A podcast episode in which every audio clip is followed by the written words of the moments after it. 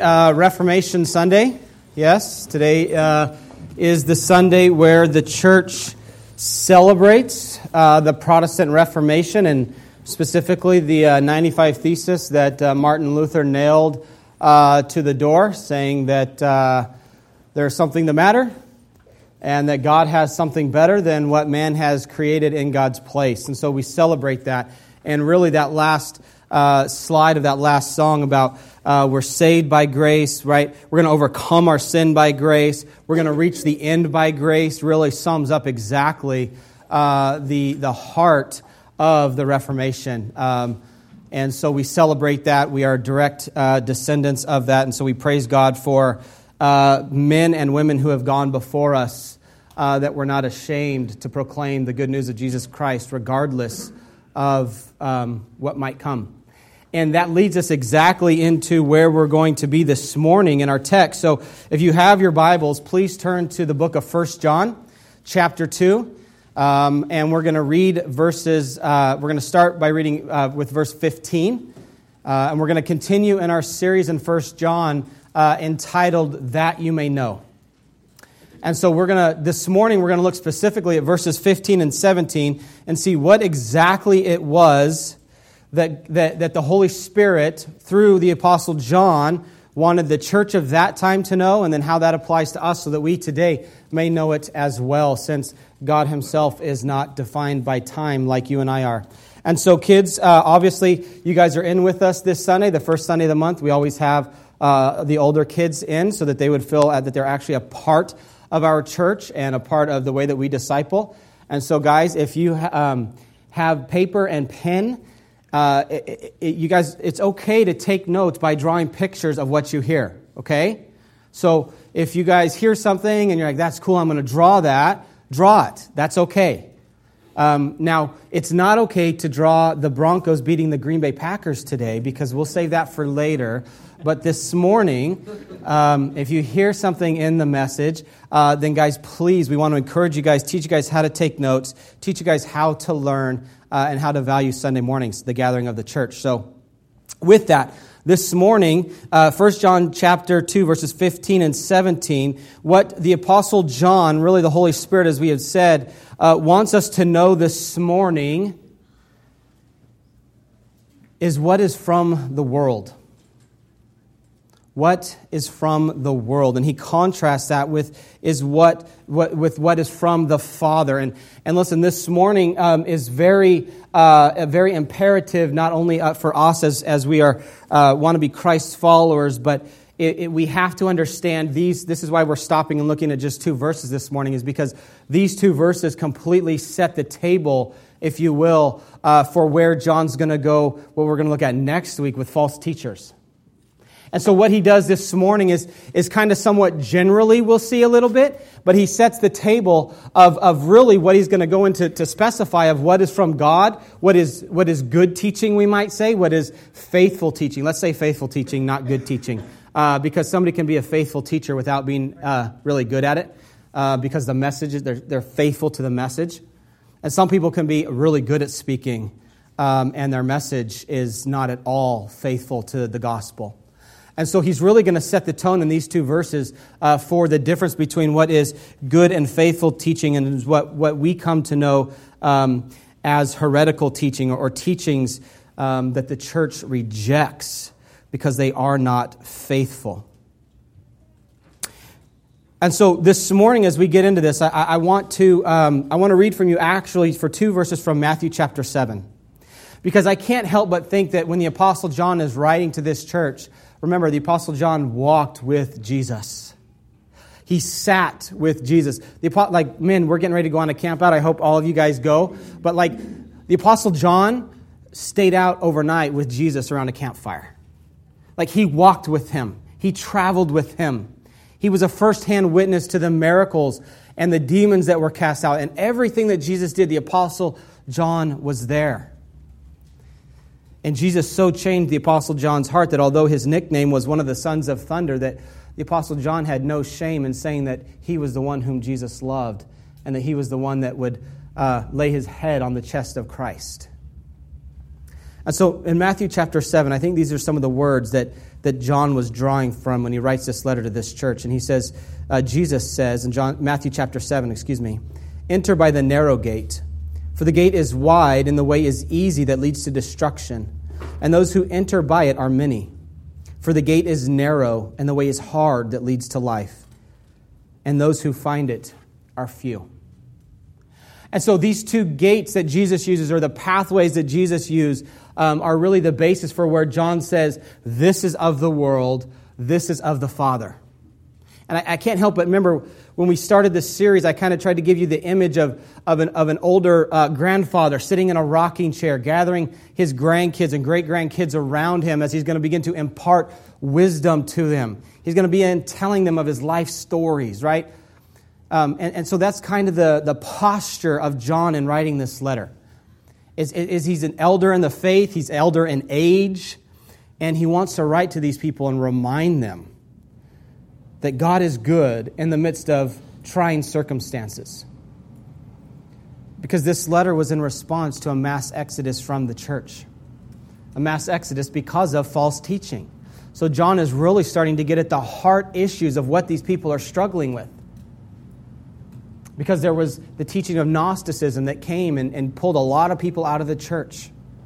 And rather than believing that salvation comes by faith in the work of Christ, they believe that they don't believe you, you had to repent from your sin, but that you look deep down inside of you to find the true light that is already there. You just have to uncover it. You just have to, to find out what it is for you, and it's relative. Right? There is no, there is no truth. There is no there is no bar by which all things should be measured. It's all based upon what I find and what I feel is good, and it's very relative. And so John reminds them of that. And so let's read this morning 1 John chapter 2. And to provide some of the context, I want to read all the way through verse 27 with you. So 1 John chapter 2 verse 15 he says, "Do not love the world or the things in the world. If anyone loves the world, the love of the Father is not in him." For all that is in the world, the desires of the flesh and the desires of the eyes and the pride of life, is not from the Father, but is from the world. And the world is passing away along with its desires, but whoever does the will of God abides forever. Verse 18 Children, it is the last hour. And as you have heard that Antichrist is coming, so now many Antichrists have come. Therefore, we know that it is the last hour. They went out from us, but they were not of us. For if they had been of us, they would have continued with us. But they went out, that it might become plain that they are not of us. But you have been anointed by the Holy One, and you have knowledge. I write to you not because you do not know the truth, but because you know it, and because no lie is of the truth. Who is the liar but the one who denies that Jesus is the Christ? This is the Antichrist, he who denies the Father and the Son. No one who denies the Son has the Father. Whoever confesses the Son has the Father also. Let what you heard from the beginning abide in you. If you have heard from the beginning, uh, if what you have heard from the beginning abides in you, then you too will abide in the Son and in the Father. And this is the promise that He made to us eternal life. I write these things to you about those who are trying to deceive you. But the anointing that you received from Him abides in you and you have no need that anyone should teach you. But as his anointing teaches you about everything, and is true, and is no lie, just as it has taught, just as it has taught you, abide in him. Let's pray. Father, I ask this morning that your Spirit would illuminate the truth of what is from the Father and what is not from the Father. Father God, that that we would be um, matured today, God, as we look to your word. And Lord, that your spirit would give us the courage to repent, the courage to confess, the courage to acknowledge sin as sin, and to turn and to embrace Jesus. Help me this morning, God, to teach uh, and talk in a way that is helpful to the church and not harmful. And we pray, God, and we rely on you. Uh, God, we thank you this morning for uh, uh, our forefathers who have gone before us, God. Lord, men who stood up in the face of opposition, men who counted their own physical wellness and their physical suffering as nothing compared to the glories of knowing Jesus Christ as Lord. May we follow in their footsteps after Christ. May we cling to Christ. May our banner be grace. May our strength be grace. May our fuel be grace. We pray this in the sufficient and supreme name of Jesus. Amen. Amen. Wouldn't it be easier in life if there was one path? Can we even imagine that? Like, can we even pretend or, or put ourselves, uh, let's just put ourselves with Adam and Eve in the garden when there was one path? There was no right or wrong there, as far as uh, there was no wrong that had entered the world yet. And it would be easier for us. You know, it's, it's funny, it's like when we take our kids to the store um, and they have allowance money or birthday money that they want to spend, right? And, and they only have so much money, which means they can only get so many things. But there's so many more things for them, right, that they want. And then there's that battle of what do I get? Can I get this? Can I afford this? How much more do I need? Dad, can I borrow next month's allowance? Right? Like all of the, all of these things. Um, but life is full of choices, right? And, and, and, so Jesus lays out for his disciples, and, and the Apostle John here in the book of First John is, is reminding us that there are ultimately two choices in life. And although we would we, we say in theory we would like only one choice, we know that we wouldn't really like one choice because then we would be upset that we only have one thing to choose from. Uh, hence the complaining around the dinner table at night when there's vegetables on the plate.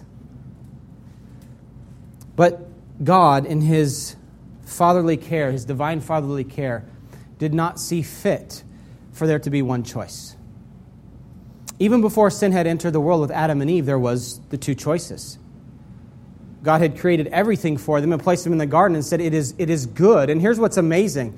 Listen, although there was the tree of which they were not to eat, God still said the creation of that tree was what? It was good. God declared that everything that He had made was good. And so, a part of being created in the divine image of God as human beings we are, and that is what separates us from the rest of His creation, God had given us the option to sin. Is there anything that God can't do? Yes and no. God has the option, but God cannot sin. God cannot do anything outside of his good and perfect and holy will. And so we had we not have had that option, we would God could not have declared that we were created in the image of God most of the time in the church, or a lot of time in the church, especially as we look at Reformation Sunday, is spent arguing free will. And, and, and nobody denies free will. Adam and Eve had, God said, choose. Don't choose this one, it's not good. Choose the rest. But sadly, they chose. And as we've talked about a lot here, especially on, on Sundays and in our missional communities and our men's groups and women's groups, is the, is, is the truth that a, a, a, a person who is not made alive in Christ, they exercise their free will according to their own fleshly desires. And this is what John's getting at the heart of. We're going to see this in a few minutes. But the goodness of God in saving mankind is that He uh, makes their free will alive, if you will, and, and they are no longer in bondage to their own free will, choosing what gives them pleasure, choosing what is against God. And so John says that there are, these, there are these two ways to live. You can abide in the world or you can abide in the Father and what is from the Father. This also brings to mind, you guys familiar with the parable of the seed and the sower in Mark chapter 4, where Jesus tells a story of, of, a, of a farmer or a sower who goes out and he sows seed. And Jesus, of course, later explains this parable to say that the seed is the word of God. The sower is like is, is you and I, right? It's you and I. It's not just the preacher, it's you and I, God's people. We're to be out sowing the word of God. We're to be out proclaiming the word of God. And Jesus says that, that when we do that, it falls on different types of soil. There's some of the seed that just falls on the pathway, and immediately when people hear the gospel, Satan immediately steals the truth from it, and they just immediately reject it. Whether that be the form of pride, whether it be the form of lusts of the flesh. We're going to see this morning. We don't, it takes on all kinds of forms. But these, the pathway are the people who just immediately reject the good news of Jesus. In our society today, these are the people who preach tolerance, but are completely intolerable to the message of Jesus. Isn't it amazing how, in the name of tolerance, people can be so intolerable to what it is that goes against whatever it is that they want you to tolerate? There's the rocky ground that the sowed, that the seeds fell on, that the word of God stands on. And this, Jesus explains it, it represents those who immediately receive. They're like, this is good news. Like, God loves me. Like, I want to be loved by God. But as they began to, to explore uh, the scriptures and, and, begin to live a life uh, after Christ, uh, they're persecuted because of their belief. And the way they, they value what others view of them more than what God says about them. And so they, they end up rejecting the soil uh, because they would rather be in good standing with the world and not face trials and tribulation because of their faith than they would stand with Christ and the gospel and face tribulation because of it. And then there's also the thorns. And the thorns, Jesus tells us, represent the soil or the people, the hearts of people who just simply the cares of the world and the deceitfulness of riches just wipe it away. This is the, the rich young ruler that approached Jesus and said, What must I do to be saved? And Jesus said, You know, keep the commandments basically. And he goes, Oh, I've done that. Okay, wrong. But it's amazing that Jesus doesn't even question him on that. Jesus just says, Okay, let's get to the heart of it. Sell everything you have and come follow me. And the guy was sad because he was wealthy and he loved his wealth. And so his heart was the heart of the thorns, where his, the cares of the world and, and, and, the, and the deceitfulness of riches caused the, the word of the gospel to not grow. But then, praise God, there was also the good soil. The good soil are the hearts of the people who accept the word and they bear much fruit. This is in the face of tribulation, knowing that tough times are going to come, knowing that life doesn't get easier just because you're a Christian and God is sovereign, but knowing that suffering is a part of identifying with and following after Jesus. And these are people who say, you know what, I value God forgiving me of my sin so that I can enjoy Him forever more than enjoying the temporary wealth and comfort that the world has to offer. And so that sets the, the, the, the, tone, if you will, for what the Apostle John is getting at here. Because in verse 15, he says, look at verse 15 with me. He says, Do not love the world or the things in the world. If anyone loves the world, the love of the Father is not with him. And I just love it in the epistles uh, where it is just so black and white. He doesn't create this formula where if you only love certain things this much, the love of the Father is still in you, because isn't that what we do? Like we say, well, I, I struggle here, but I do really good here, so I'm going to count this as more. Imp-. No, it's not what he does. Very easy. If you love the world, the love of the Father is not in you. Now, notice, listen, Christian, notice, it does not say that you don't love the Father. The basis for our salvation is not how much we love the Father. The basis of our salvation is the fact that the Father loved us. And loving the world indicates that we have not received the love of the Father. That's why he says it is not in them. It has not, the seed has not planted in them. They have not come to know the love of the Father as more valuable than the things of the world. This is why in our prayer, for our collective prayer, our corporate prayer request this year. Number one is that we would grow in God's love for us. Contemporary Christianity and contemporary Christian music in particular is so quick to declare how great we are at loving God. And yes, we need to declare our allegiance to Jesus. But that allegiance is based on how much the Father loved us, not how great we are at loving the Father. Verse 16, he goes on and he says, so verse 15, he says, Do not love the world or the things in the world. If anyone loves the world, the love of the Father is not in him. Verse 16, for all that is in the world. And see, John defines for us here what he means by for all that is in the world. And what we could say this morning, and, and, and the notes that'll be up on the screen here in a moment, what we're going to say this morning is that we can, we can condense, okay? We can condense the worldly system into a threefold appeal. The world tries to appeal to us in three ways. Or the world tries to declare its greatness and its call for our loyalty in three different ways. And this is what the Apostle John lays out for them here. And first, he says in verse 16, he says, the desires of the flesh. Some of your versions, depending on what version you have, it doesn't say the word desires, it says the word lust. It's the lusts of the flesh. The Apostle John wants them to know that the lust of the flesh is from the world, it is not from the Father. And what does he mean by lust of the flesh or the desires of the flesh? Well, this term flesh in Scripture, in the New Testament specifically, it refers to the nature of man, the sinful nature of man. It is our tendency to want to do what we want to do. It is our tendency to want to de- declare what is good and what is right and what is perfect. It is our tendency to want to declare what justice looks like. And left to ourselves, justice equals revenge. I will pay you back and I will receive justice because I will do to you what you have done to me. And then some. Because our, just, our system of justice requires that we one up the, offend, the offense, right? You see, the world wants us to find our fulfillment in our ability to make our own choices. Adam and Eve thought that they would find their fulfillment and their identity in eating from the tree of the forbidden fruit. They believed the lie that by eating that tree they would be like God.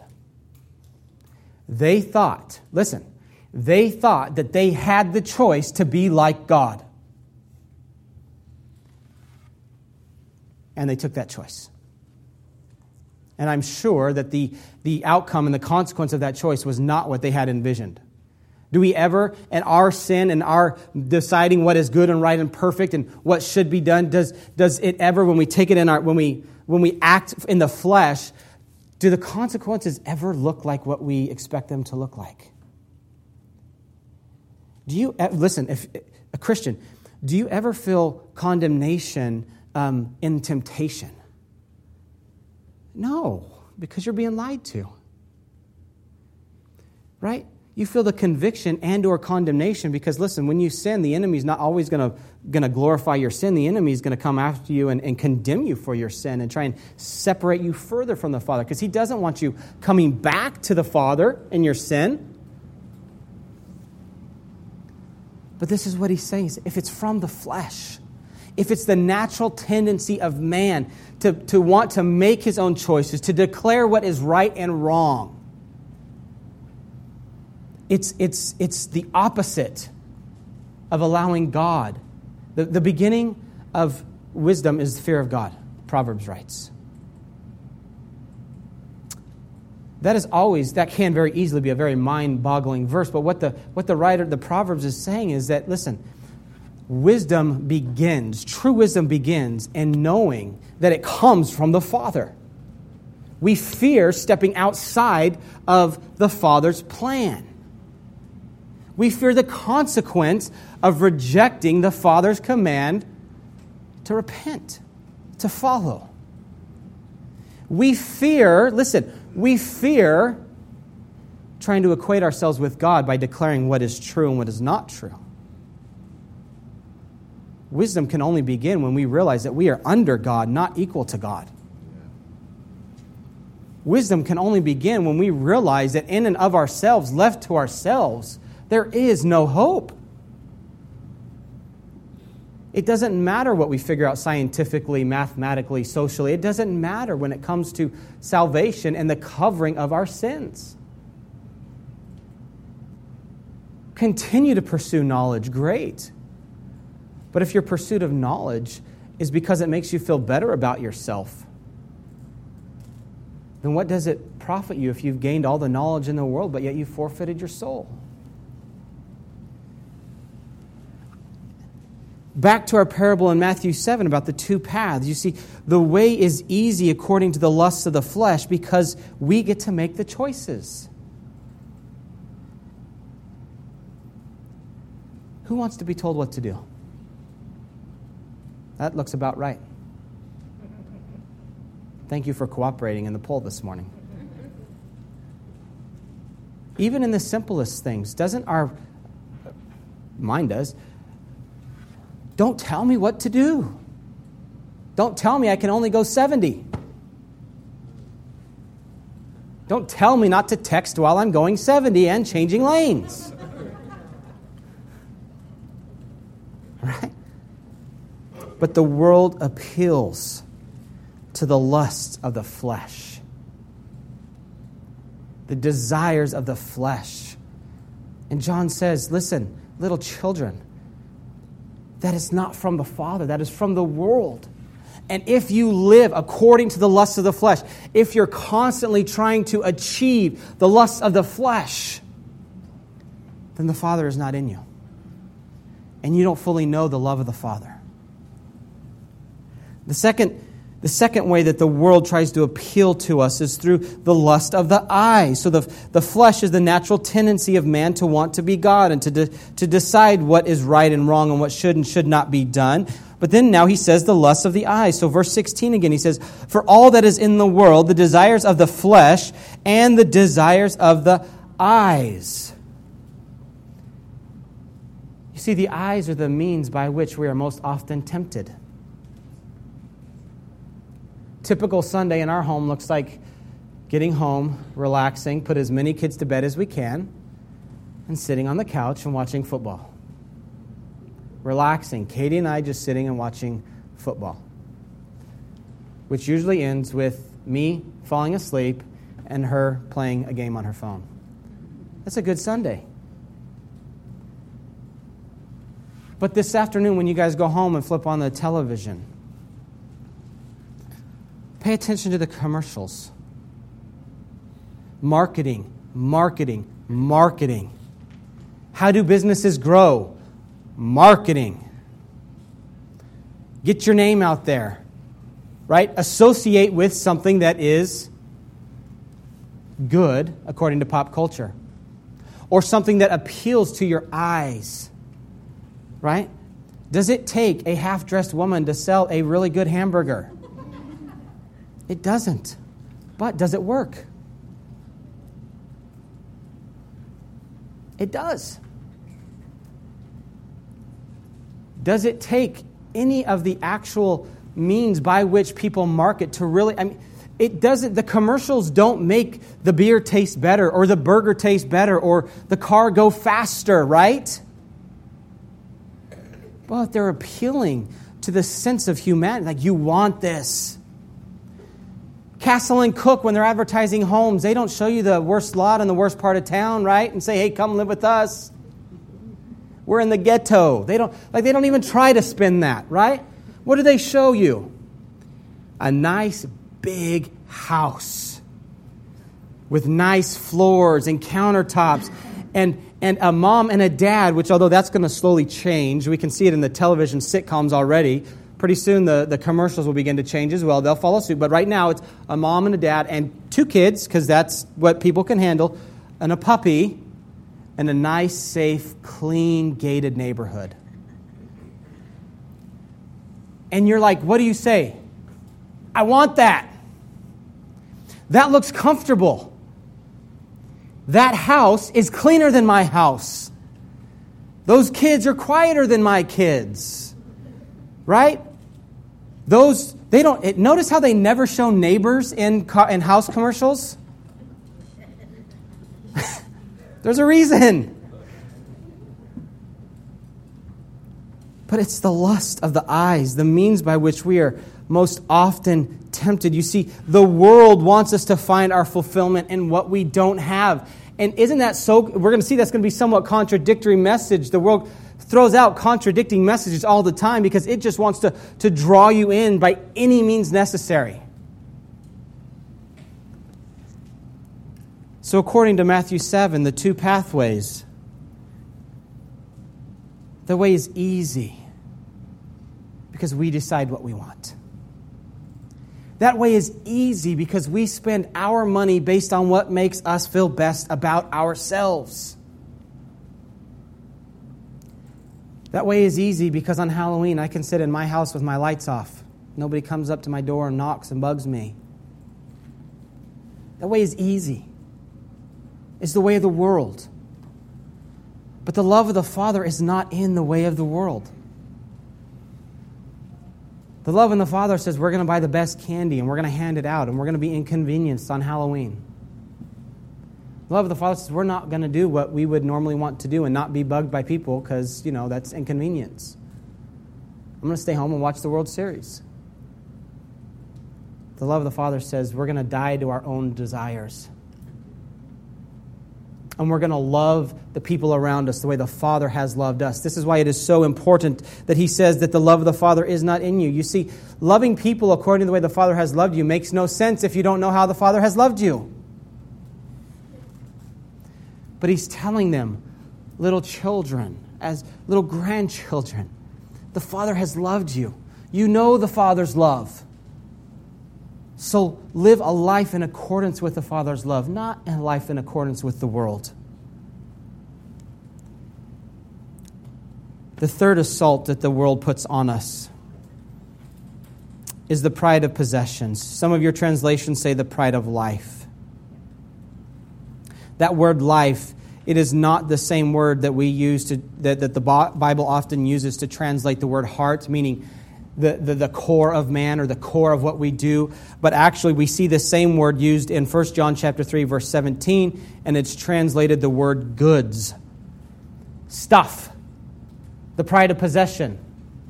The world the way of the world is to have your pride and to be known by your possessions this word life if your bible uses the word life in, in chapter 17 here it's the same way that we would say uh, I'm making, how do you make a living? What do, you, what, do you, what do you do to get stuff? And the world wants us to find our fulfillment in what we have. Which is so contradictory to the lust of the eyes and the lust of the flesh. Because the lust of the eyes, it's what you don't have, and the pride of possessions is what you don't have. Now, listen, this one can be tricky. This is not just wanting more stuff, but this is the stuff that you do have, whether it be, listen, this can be twofold pride of, pride of possessions, whether it be because the stuff that you have is where you find fulfillment and value, okay? Or whether it be because the stuff you have makes you feel better than other people. You might look at your life and say, oh, you know, I could do without that. That doesn't but, but, but really, when you look at yourself and you evaluate your life compared to your neighbor's life, your coworker's life, your enemy's life, that stuff makes you feel better than them because you have it and they don't. And so, pride of possessions is the way of the world. And John says, I want you to know. I want you to know the way the world is going to assault you. I want you to know what, what it looks like to live in accordance with the world so that you would run from it, so that you would flee from it. You see, living according to the pride of possessions is easy because it allows us to define ourselves. We define who we are, either by our our economic status, or by our hobbies. We define it outside of God. But in verse 16, he says, um, but uh, excuse me, at the end of verse 16, he says, But all of this is, is not from the Father, but it's from the world. Randy Roberts, who's a professor at Western Seminary, recently tweeted this out he says we, and when he says we, he's talking to the church, to God's people, okay? Not, not the world, but God's people. So this is for, for, for us who, who have been saved, right? He says, um, We have elevated disobedience to a place that we are now praying for discernment as to how we can proceed with it. We have elevated our comfort above the needs of those who are less fortunate to a place that we now pray to God and ask for discernment on how we can move forward, seeking our own good above the good of others.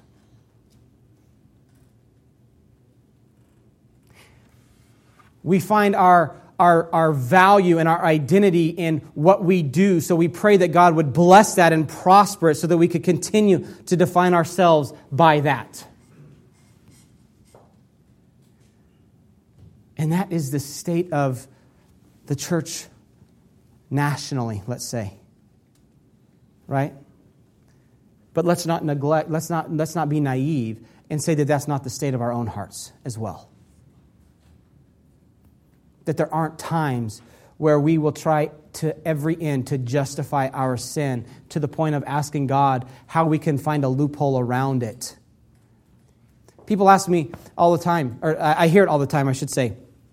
Um, you know, well, you ask them to, or you, you talk to them about witnessing to their neighbor. Well, I'm going to have to pray about that. No, you don't. no.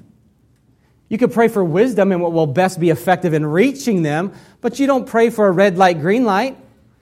God has said, as you go into the world, make disciples. That includes the people you don't like.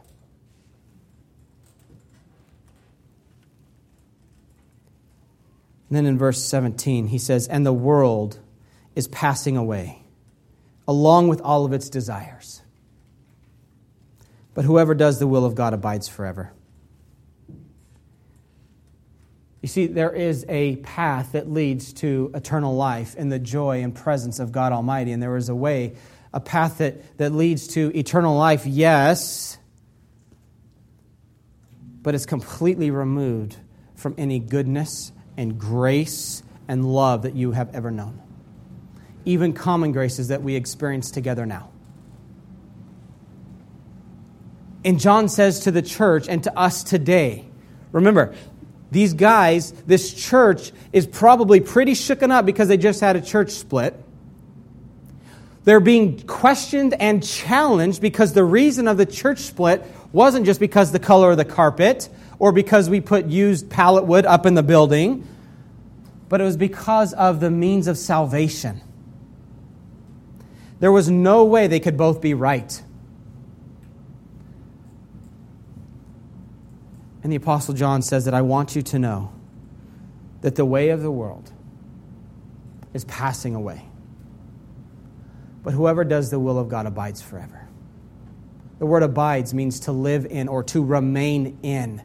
Whoever does the will of God abides in God or will remain in God. See, he's not talking about annihilation after death for those who are not saved. He's saying that those who do the will of God will remain with God in his will forever. That's what the word abide means. We learned that word this week, huh, guys? Our young guys in our, in our young guys Bible study. Yeah. Yeah, exactly. So, what is the will of God? 1 Thessalonians 4 3 says it very simply this is the will of God. Obey what he says. Why don't we memorize that verse? It isn't gain more knowledge, it isn't be a better person, it's obey. So, what do we do with these desires? How do we obey?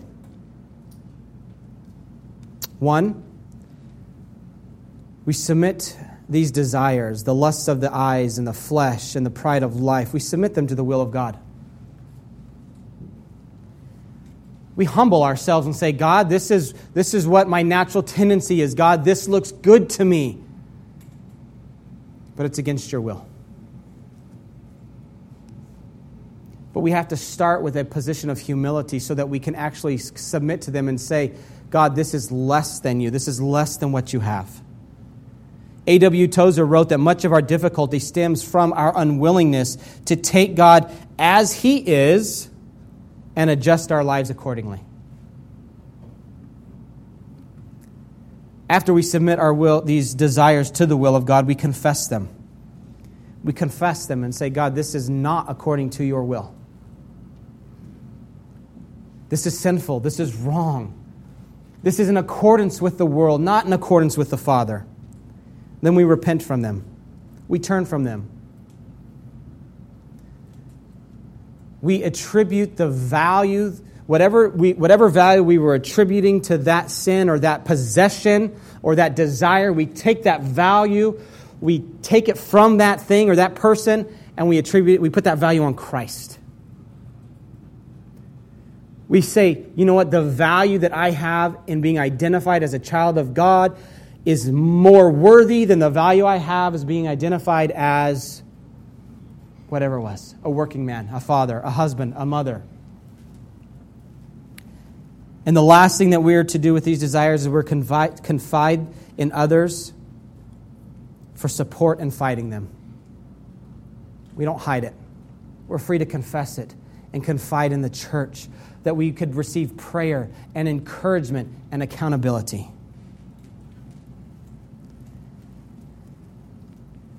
And so, with that, this morning, the first Sunday of the month, we also do communion together.